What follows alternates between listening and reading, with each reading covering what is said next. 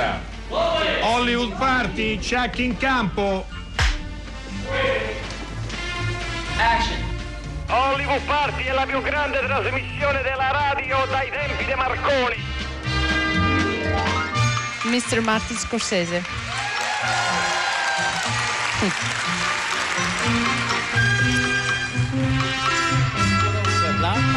ora ci sono. Eh, buonasera a tutti, quinta Buonasera, serata dall'auditorium. Sì. Zonta Magrelli vi stanno accompagnando mentre Martin Scorsese, che è il protagonista della giornata, è sul tappeto, tappeto rosso.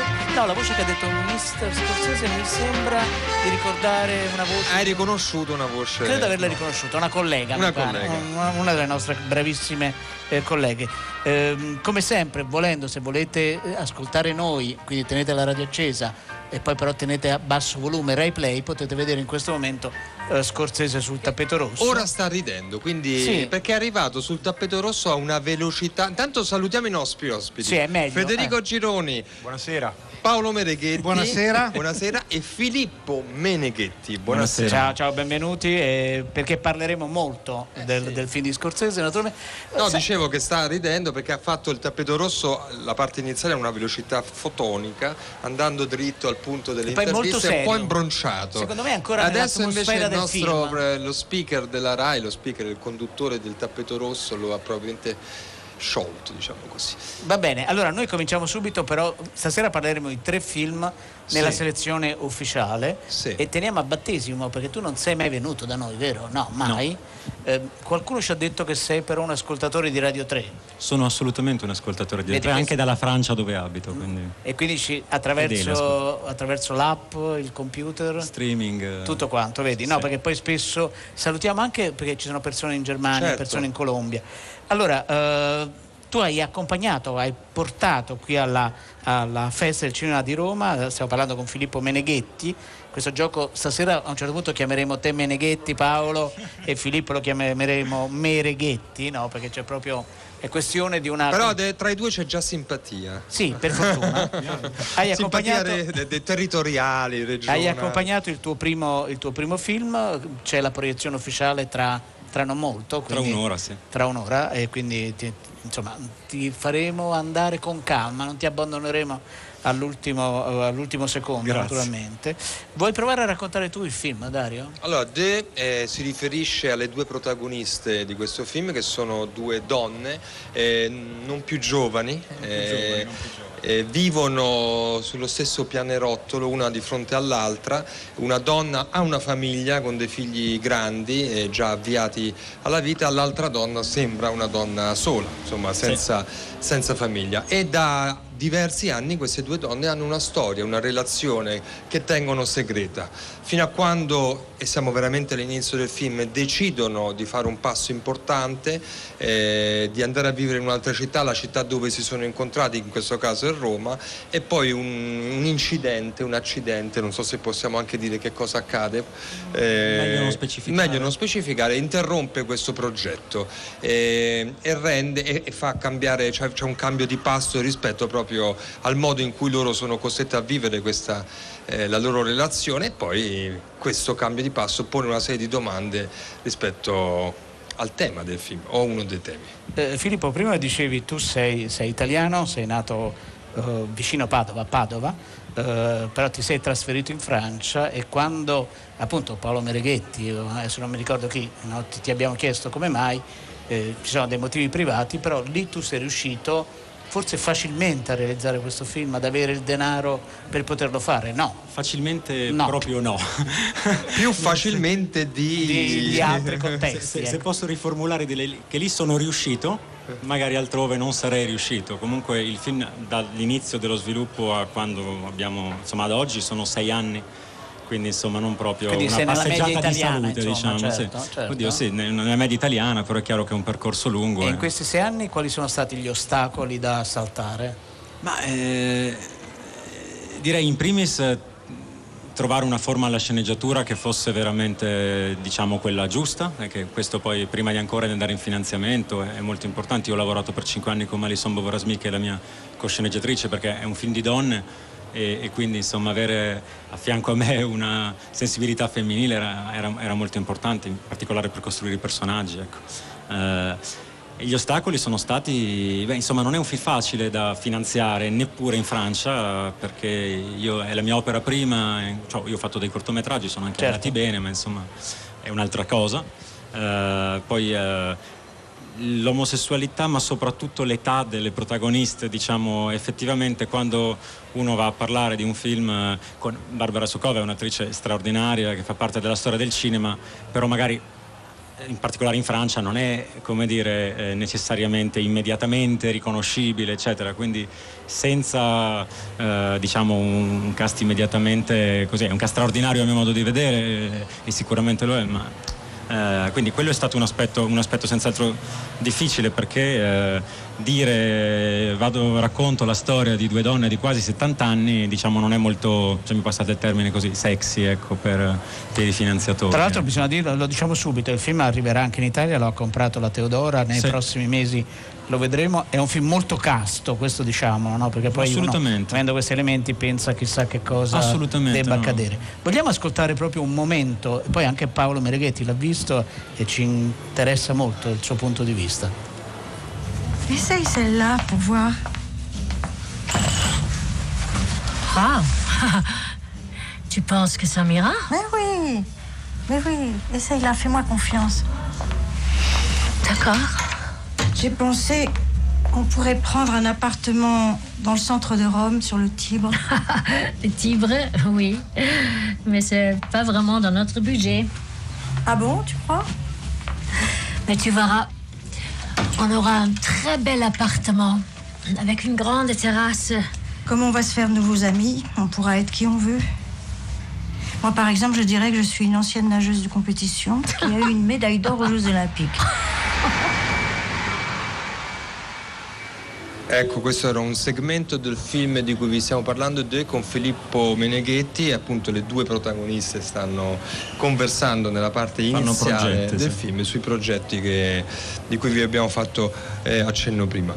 Paolo Mereghetti, tu hai visto il film e non possiamo non sfruttare questa occasione. Sappiamo anche che ti è Mi piaciuto. è piaciuto molto, veramente, non, non sapevo niente, incuriosito dalla quasi omonimia, sono andato come diciamo con una certa bontà d'animo, però devo dire che il film mi è piaciuto veramente molto, eh, per la capacità di raccontare qualche cosa che comunque, perché poi tutto il film gira intorno al coraggio di raccontare la propria esperienza, di fare i conti con questa cosa. E devo dire che mi, ha molto convinto la delicatezza con cui le due donne come dire, affrontano questo problema, la giustezza, lo- la sceneggiatura è veramente, non, non sono quelle eh, sceneggiature didascaliche dove ognuna racconta in cinque minuti tutto quello che è successo, per- no, dire, bisogna entrare nel loro rapporto e, e- far- e- e si rimane appassionati e dall'altra parte si rimane davvero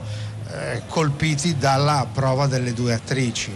Eh, Barbara Sukova la conoscevo, l'altra Chevalier si chiama, Chevalier. eh, che è un'attrice della comédie française, è altrettanto brava, è veramente straordinaria. Poi, come dire, per buona parte del film recita in una situazione non, non proprio facile, ma ha un- una forza assolutamente straordinaria. E il primo complimento da fare al regista è proprio la capacità di dirigere due attrici, perché uno magari può essere bravo a scrivere le sceneggiature, a muovere la macchina da presa, ma non sempre la direzione degli attori è una cosa che funziona. Invece veramente complimenti, perché sono proprio due attrici cioè, assolutamente inapp- spero che il film esca, cioè, come dire, esca- non esca presto, ma che riesca a trovare un bello spazio perché se lo merita. Ma io ne sono convinto, il film tra l'altro è passato a Toronto, se non Sì, è erro, ha avuto un'accoglienza importante, è stato venduto in diversi paesi, compresi gli Stati Uniti. Insomma, è un film che non sembra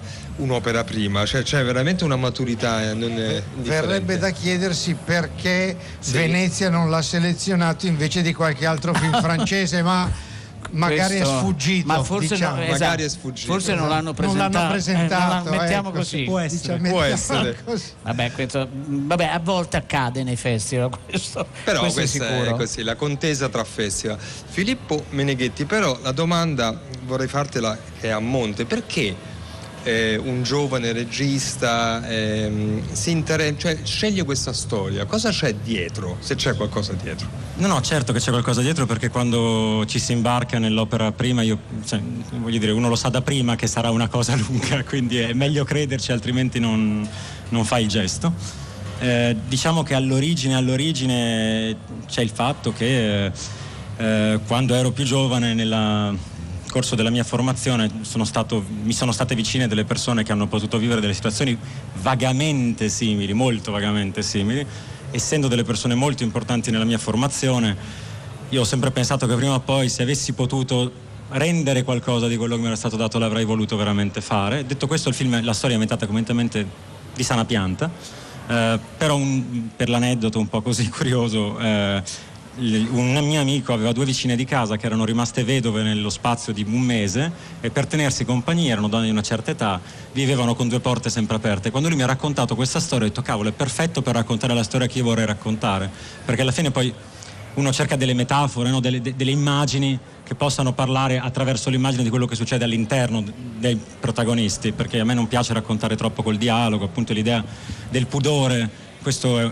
con, la, con la mia cosceneggiatrice, con Malison, abbiamo lavorato tanto a trattenere le informazioni, a trattenere le cose, ma anche appunto quindi l'immagine, prima l'immagine di queste porte che all'inizio del film sono sempre aperte e poi si chiudono e il pianerottolo che diventa una frontiera era, era molto molto importante. Eh, per- Io ho cercato di fare, anche di giocare un po' col genere, no? per me è quasi un thriller, io ho Eh beh, sempre vero. detto voglio fare un thriller. Ci sono degli elementi, Eh, dai, insomma. no? È un thriller dei sentimenti, come dicono i critici non laureati. Ma Pianerottoli, appartamenti, ascensore, porte, insomma, ci, ci può ricordare qualcuno, qualcosa, insomma. però è tutto molto poi tradotto in, un- in uno stile personale. Filippo Meneghetti, noi ti ringraziamo molto. Grazie a voi, Eh, veramente. Naturalmente, poi quando il film uscirà nelle sale anche italiane, che dovrebbe essere, credo, nel 2020, Nel però ancora la- 2020. La, data ancora non c'è, naturalmente. Però ricorderai a lungo questo battesimo Hollywood Party perché c'era Paolo Assolutamente. Moreghetti, c'era Gironi che guarda, eh, sorride, E che però non ha ancora visto il film. non ha visto il film e non avremmo ovviamente interpellato coinvolto. a parte i conduttori. Lo ricorderò con grandissimo piacere. Allora, noi facciamo ascoltare a te. a te. che sei andato via, però ai nostri ascoltatori,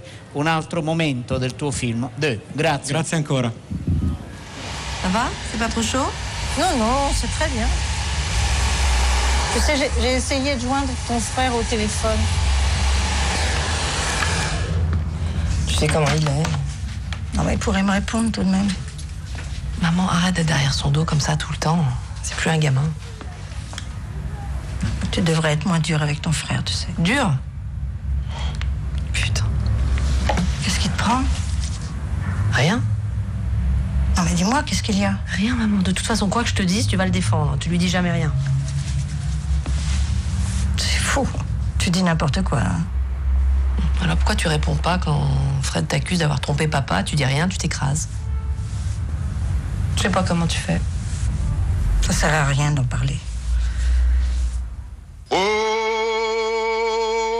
yeah. Oh, yeah. Everything, everything, everything gonna be all right this morning. Oh, yeah. Oh,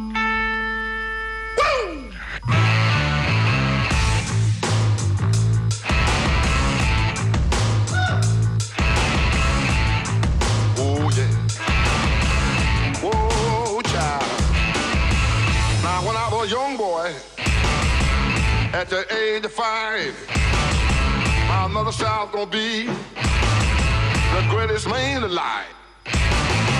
But now I'm a man, way past 21. I want you to believe me, baby. I have lots of fun. I'm a man. I'm a full-grown. Man, not your bone lower.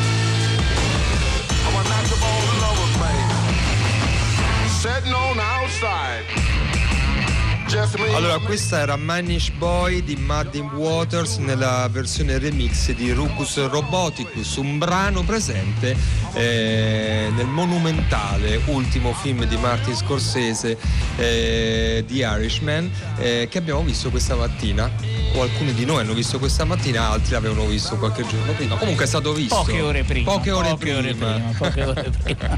si scherza. Ne abbiamo deciso mh, con Enrico appunto di creare dei momenti di mh, dibattito radiofonico, il nostro salotto qui a Hollywood Party e, e ripresento nuovamente eh, Paolo Mereghetti che è qui eh, con noi e Federico Gironi eh, per parlare di questa opera. Non so da quale punto, da, cosa partire sinceramente. Dalle stelle. Dalle stelle, giusto, partiamo dalle stelle.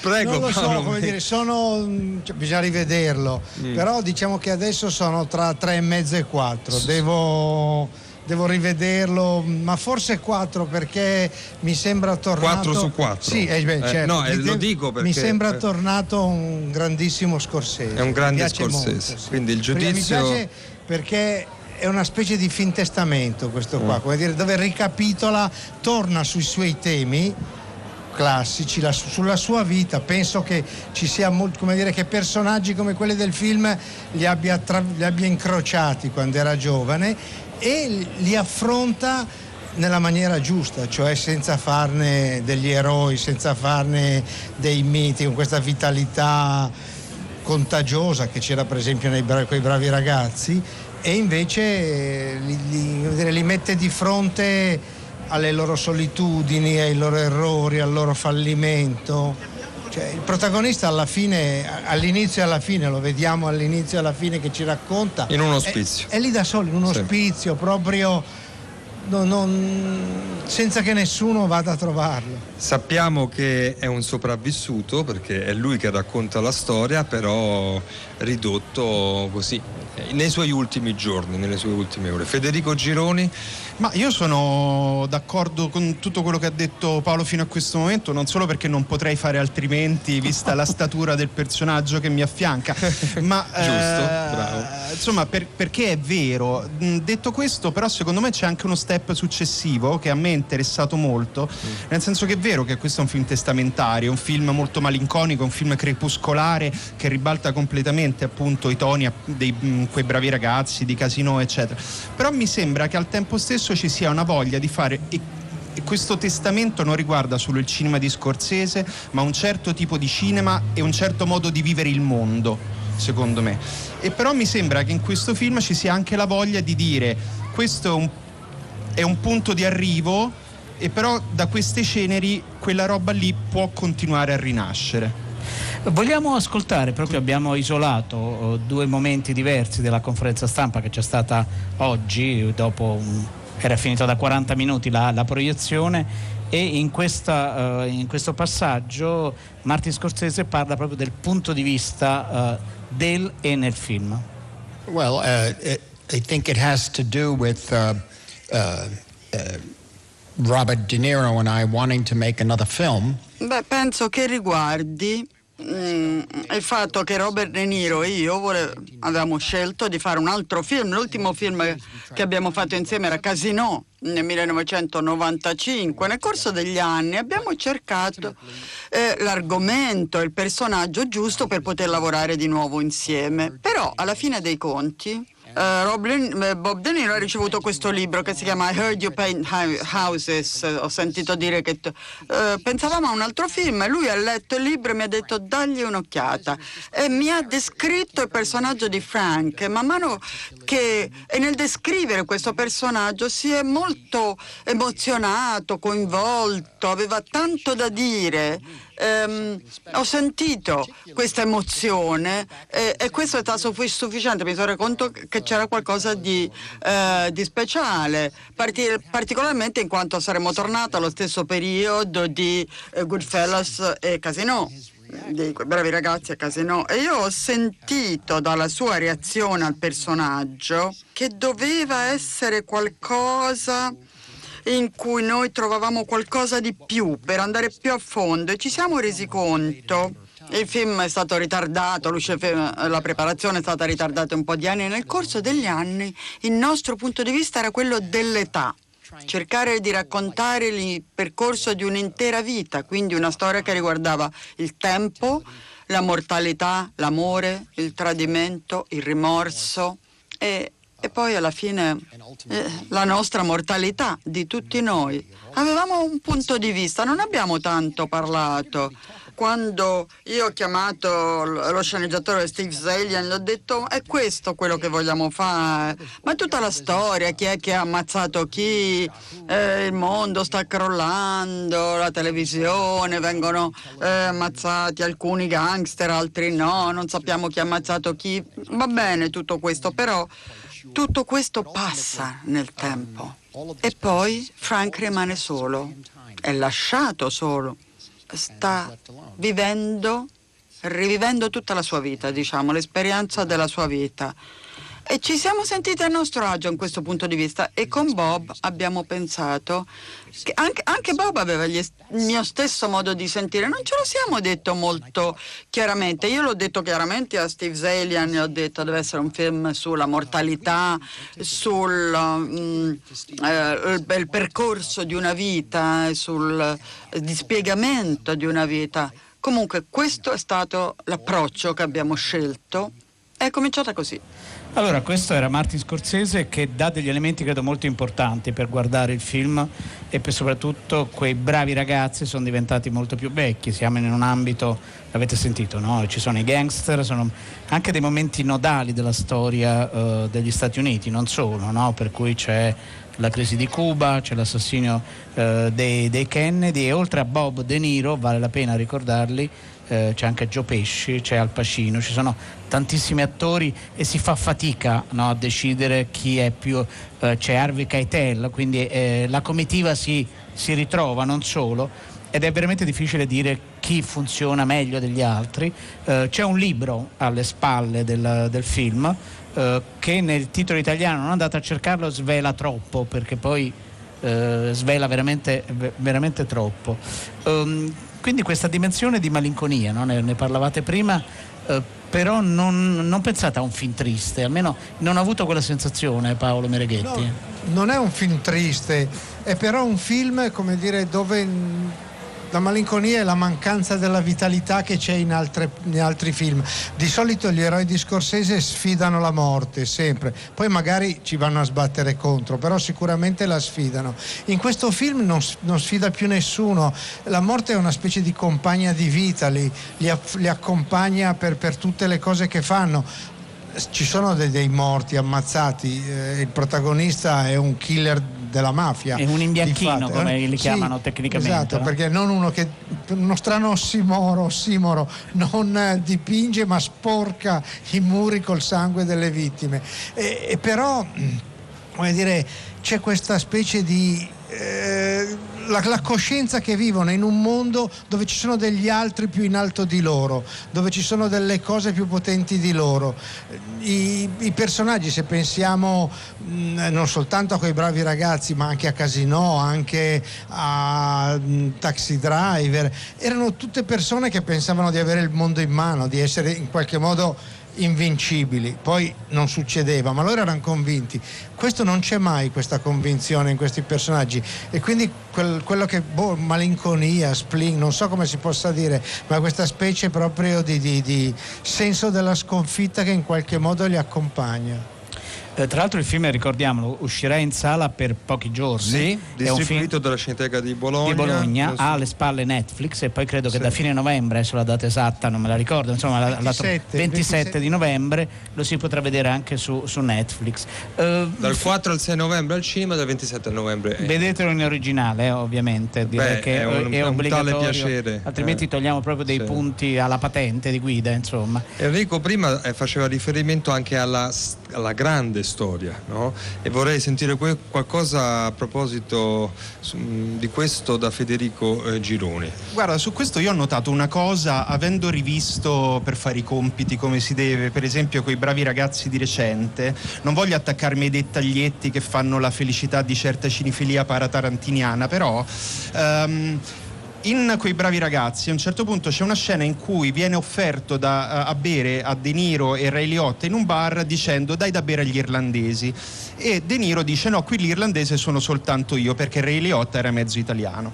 E quindi c'è una, una rivendicazione. Mi pare curioso che invece in un film che si chiama The Irishman l'irlandese la prima volta delle due in cui viene definito qualcuno un Irishman è John Fitzgerald Kennedy e questo secondo me è il sintomo di quanto mai forse come in questo caso la storia con la S maiuscola in un film di Scorsese vada a braccetto con la storia del film insomma e poi si, si, fanno anche dei riferimenti eh, legati all'omicidio di Kennedy in un passaggio, in un dialogo meraviglioso. No, si fanno proprio i, i, nomi possibili. Sì, no? Ci sono personaggi che ritornano anche se si ha memoria di JFK di Oliver Stone, sì. ci sono dei personaggi eh, che certo. si possono identificare e ricostruire eh, con sì. volti diversi. È molto interessante questo. A me ha colpito il fatto che lui in qualche modo viene coinvolto eh, De Niro nel tentativo dello sbarco della Baia dei Porci perché porta le, mm, eh, come si chiama? le armi, le armi, armi certo. e vede uno che coordina tutto. E, chi e è? poi chi è? È quel Hunt che poi sarà consigliere di Nixon per il caso Watergate. Ci sono tante piccole è cose. È molto che, raffinato eh... in questo. Ricordiamoci che questo film eh, prodotto da Netflix è costato 160 milioni di dollari, credo forse il budget più alto che ha gestito Scorsese o forse tra i più alti. Eh, anche sono... Netflix credo che sia anche per, anche per certo. Netflix. e in conferenza stampa Paolo Beneghetti mi ricordava che lui su questo ha detto una cosa che vorrei che sinteticamente ci ricordasse. ha detto che eh, un film del genere che costa così tanto perché c'è un problema di, di ringiovanimento digitale sì, complicatissimo. Di non abbiamo parlato, esatto. ma sì. eh, nessun, prodotto, nessun studio hollywoodiano voleva produrglielo e soltanto Netflix è stato disposto a produrre, a, a mettere 160 milioni sul film. E lui ha detto Netflix mi ha dato il finanziamento e l'assoluta libertà artistica, in cambio ha voluto la possibilità di farlo vedere anche quando in contemporanea all'uscita in sala, mi è sembrato un buon patto. E devo dire che come, come ha ricordato Scorsese per vedere i film prima bisogna farli, se non te li fanno fare non li vede nessuno. E quindi come dire giustamente lui ha accettato questo patto. E questo è il risultato. Allora, noi ringraziamo davvero molto Federico Gironi, Paolo Mereghetti Grazie e a voi. noi rientriamo per un attimo nella conferenza stampa di questa mattina eh, in cui appunto si sottolinea un aspetto non indifferente del film. Come avete capito Sì. anche in questo brevissimo focus è, è un film no, che ha tanti- Stratificato, sì. molti strati, molti sottotesti e qui si parla proprio della religiosità, del rapporto con la religione in questo film. Grazie. Buon lavoro. Well, certainly there's a religious uh, aspect to it, the content. There's no doubt about it. I think you're dealing with the human condition, is whether one believes in religion or not. There is a, re- there is a Certamente c'è un aspetto religioso, un contenuto anche religioso. Stiamo parlando della condizione umana, che si creda nella religione o meno. C'è un tentativo di contemplazione di quello che noi chiamiamo l'astratto, lo spirito. La religione è questo, se vogliamo usare questa parola. No, quanto alla melanconia, sì c'è, ma una melanconia diciamo... ehm, un agio nella, nella melanconia. E lui ha tagliato i ponti con la famiglia, la famiglia l'ha lasciato solo, però tutto quel conflitto, questa violenza è qualcosa che ormai appartiene al passato e nessuno nemmeno se ne ricorda in realtà. E io penso che la melanconia è come la- l'accettazione del fatto che la morte è parte della vita. Per quanto si possa accettare il fatto della propria mortalità si può combattere, ma lo dobbiamo accettare. Certo c'è una melanconia che in certi momenti ti domina, stiamo parlando dal punto di vista di, come devo dire, una società in un tempo di pace, in, una- in un certo senso, dove alla fine dei conti c'è un'accettazione della fine della vita.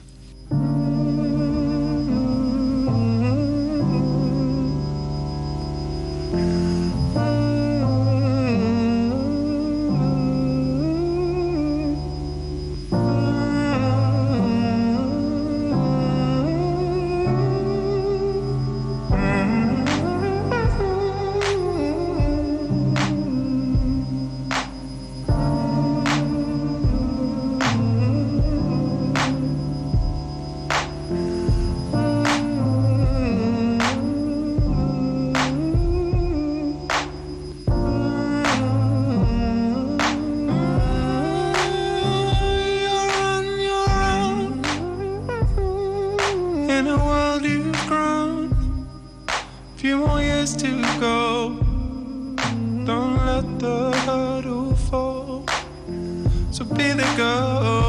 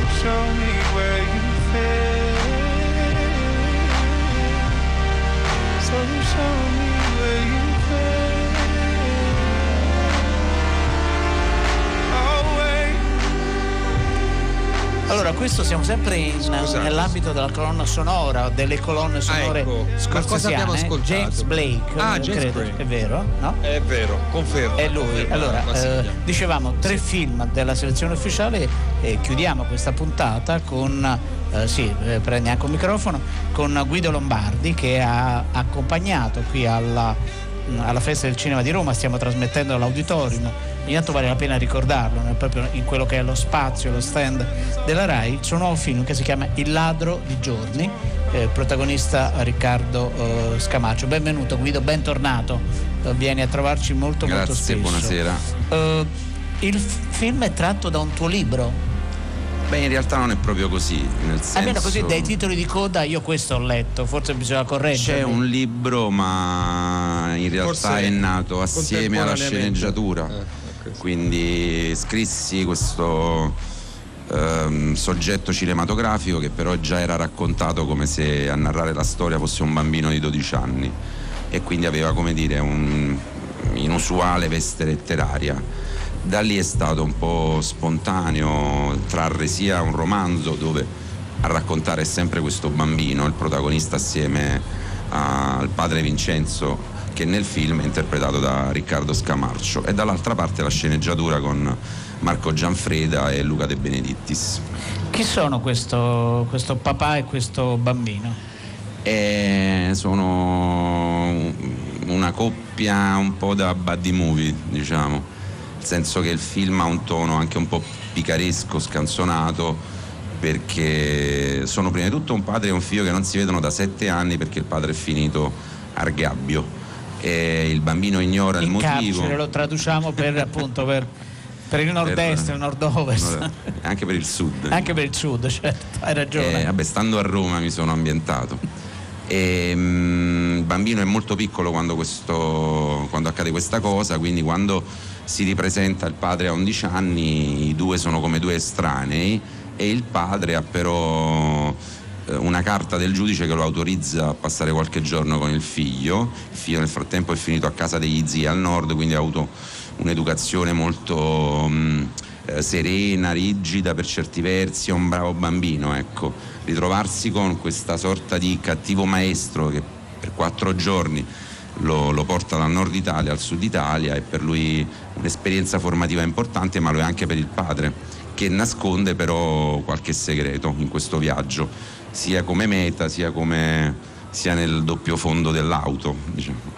E lo spettatore, un po' come il bambino, scopre man Sì, un mano. po' alla volta un po' alla volta scopre i segreti del padre eh, che è uno dei motivi di questo viaggio perché c'è una brusca inversione di rotta e il desiderio del padre, questo istinto di vendetta eh, di ritrovare la persona che anni prima senza un motivo apparente lo ha tradito e quindi lo ha costretto a questa lontananza forzata dal figlio. E questo è un personaggio misterioso che il bambino a un certo punto chiama il ladro di giorni proprio perché gli ha sottratto tutti questi giorni no, di, di compagnia, di amore, di lo stare assieme. Ascoltiamo una scena proprio dal ladro di giorni. Dai, sbrigati. Amore, non ti devi stancare. Ma io sto bene, eh? posso fare tutto. Dai, dai. Dai, vieni, dai, che è tardi, dai. Vieni. Dai, andate, così adesso mi metto a lavare. Poi non mi portate altra sabbia in casa, capito? Hai sentito che ha detto? Guarda che diceva a te. Ah, dici a me. Ciao. Mettigli le ciabatte che cade e si fa male sugli scogli. Sì.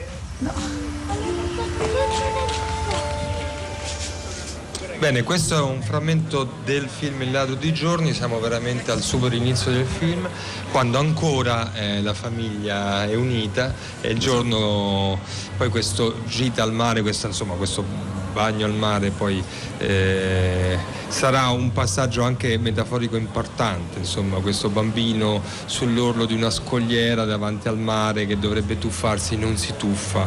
Questa è una figura che ricorre nel film, no? il tuffo, il lanciarsi, il superare la, diciamo, questa, eh, la paura del vuoto, eh, perché è un, è- un film di formazione assolutamente di due personaggi, ma è, è un- in questo è un film di formazione.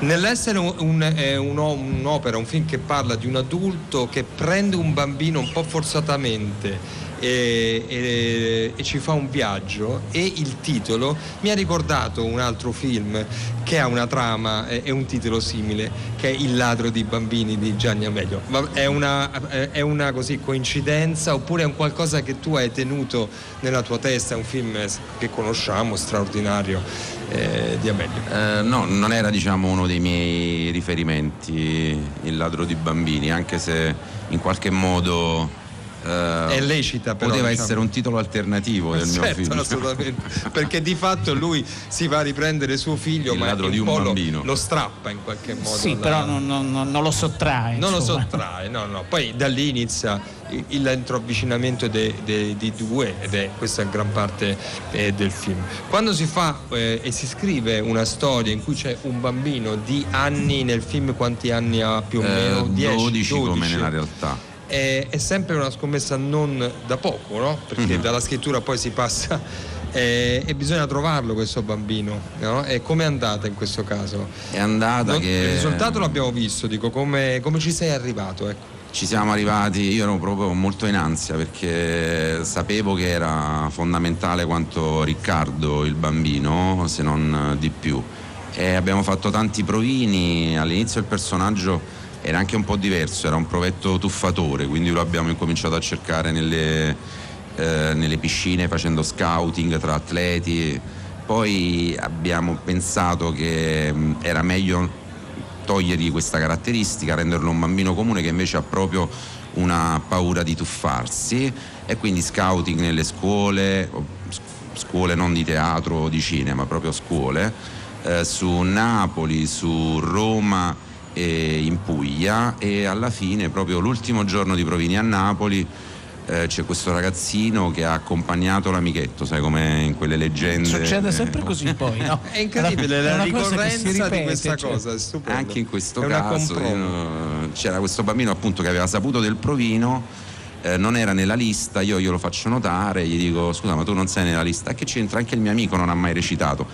Questo proprio a dimostrazione che aveva proprio voglia di fare questo provino. Gli sottoponiamo questa scena che a differenza di tutti gli altri non- lui non aveva letto e subito ci sembra di una nat- naturalezza no, importante.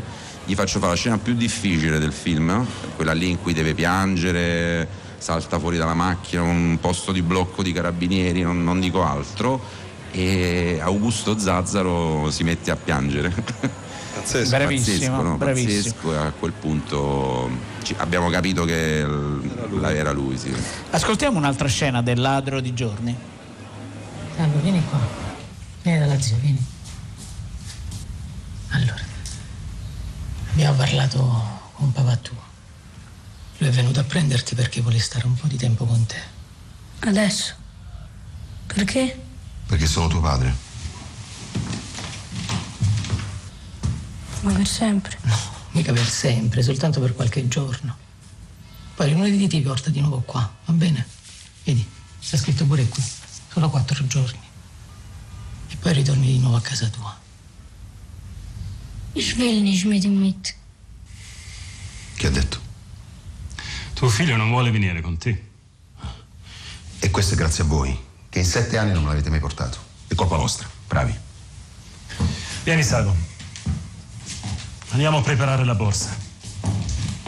Era bellissima Maria, proprio con un pezzo di merda come a te a mettere. Che hai detto? Che è colpa tua se mia sorella è morta. Non ti permettere mai più di dire quello che hai detto, capito? Non lo devi dire mai più! Mai più! Questa è un'altra scena del Ladro di giorni, ne stiamo parlando, uno dei film della selezione ufficiale qui alla festa di Roma, ne stiamo parlando con il regista Guido Lombardi.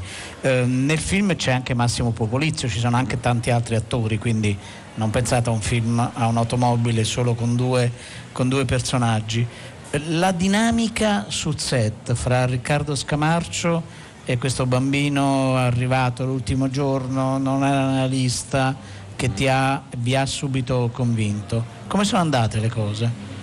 Eh, sono andate che Riccardo molto carinamente si è prestato a fare i provini per ehm, gli ultimi cinque candidati e mm, con lui anche provino che mi ha convinto poi a scegliere Augusto in realtà quello che aveva qualche perplessità era proprio Riccardo quindi all'inizio lui come dire mh, ci è andato un po' con i piedi di piombo ma già dal primo giorno in realtà poi è scattata questa chimica tra di loro per cui io dovevo richiamarli all'ordine perché tra un ciak e l'altro cioè, si facevano delle grasse risate anche per distrarsi e poi nel momento in cui partiva l'azione, il ciak, immediatamente riuscivano ad entrare nella, nella scena. Poi Riccardo mi ha detto che era un modo che lui aveva anche per alleggerire il carico ad Augusto. E niente, quindi si è- era una bella coppia anche nella- al di fuori della- del film. No, ma questo è importante dirlo, come lo dicevi prima, no? che ha degli elementi picareschi, volendo questo stare on the road lungo le strade d'Italia, però ci sono anche dei momenti di tensione narrativa vero, vero e proprio, no? quindi dovevi dosare le due tonalità, chiamiamole così.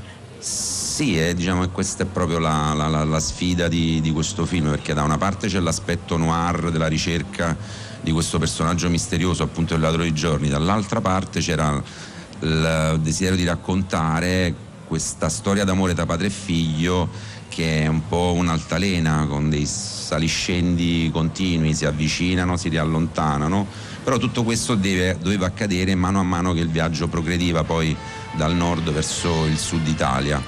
Quindi è un film apparentemente semplice nella sua struttura di road movie, ma che in realtà nasconde una complessità che è il frutto di tanti rimaneggiamenti della sceneggiatura. Contiene Grazie, molte grazie cose. Guido Lombardi. Grazie. e- Questa è la nostra sigla. La nostra sigla che Domani ci siamo qua, via. lo diciamo Certo. subito, con noi ci saranno i fratelli Dardenne, oltre ad altri Eh sì. ospiti, però saranno seduti qui. Su Due maestri del cinema, insomma. quante palme d'oro non si contano più. Una, Non abbiamo due, perso tre. il conto, dobbiamo prepararci, eh, perché loro sono severi e Sono se- simpaticamente severi. Allora, Francesca Leri, Maddalena Agnisci, le nostre curatrici, Alessandro Boschi, Massimiliano Bonomo, Erika Favoro, la nostra redazione, poi Francesca Ceccarelli, Filippo Meneghetti, Martin Scorsese, Paolo Meneghetti, io leggo tutti, Sì, Federico Gironi, Guido Lombardi e per la parte tecnica Franco Fiori, Daniele Verde e Andrea Penna, il tecnico. Il Andrea tecnico, Penna, certo. Non il conduttore. Enrico- Zonta vi Esatto. aspettano anche domani. State bene, ciao.